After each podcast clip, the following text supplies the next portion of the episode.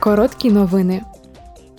Вчора учасники переговорів між Європарламентом і Радою ЄС досягли попередньої угоди щодо нового закону, який заборонить торгівлю товарами, отриманими внаслідок вирубки лісів.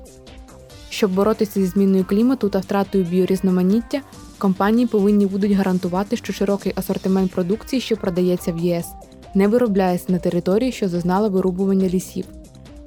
Нові правила поширюватимуться на такі товари, як от велика рогата худоба, какао, кава, пальмова олія, соя, деревина, гума, деревне вугілля та друкована паперова продукція.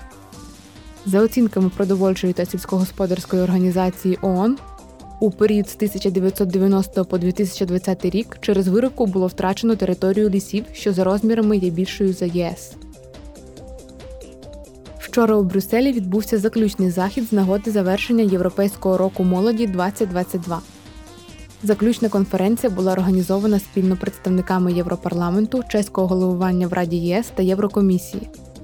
Орієнтовно 700 учасників, включно з депутатами Європарламенту, чеськими міністрами, єврокомісарами, представниками громадянського суспільства та великою кількістю молоді, взяли участь у тематичних сесіях з питань освіти та психічного здоров'я.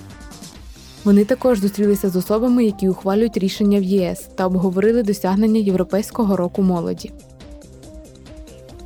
Завтра спеціальний комітет Європарламенту з питань COVID-19 проведе дебати про вплив пандемії на психічне здоров'я дітей і підлітків, наслідки закриття шкіл і якість дистанційного навчання. Євродепутати також обговорять проблеми, з якими стикається соціально незахищена молодь, і необхідність захисту прав дітей, а також політику вакцинації дітей та молоді.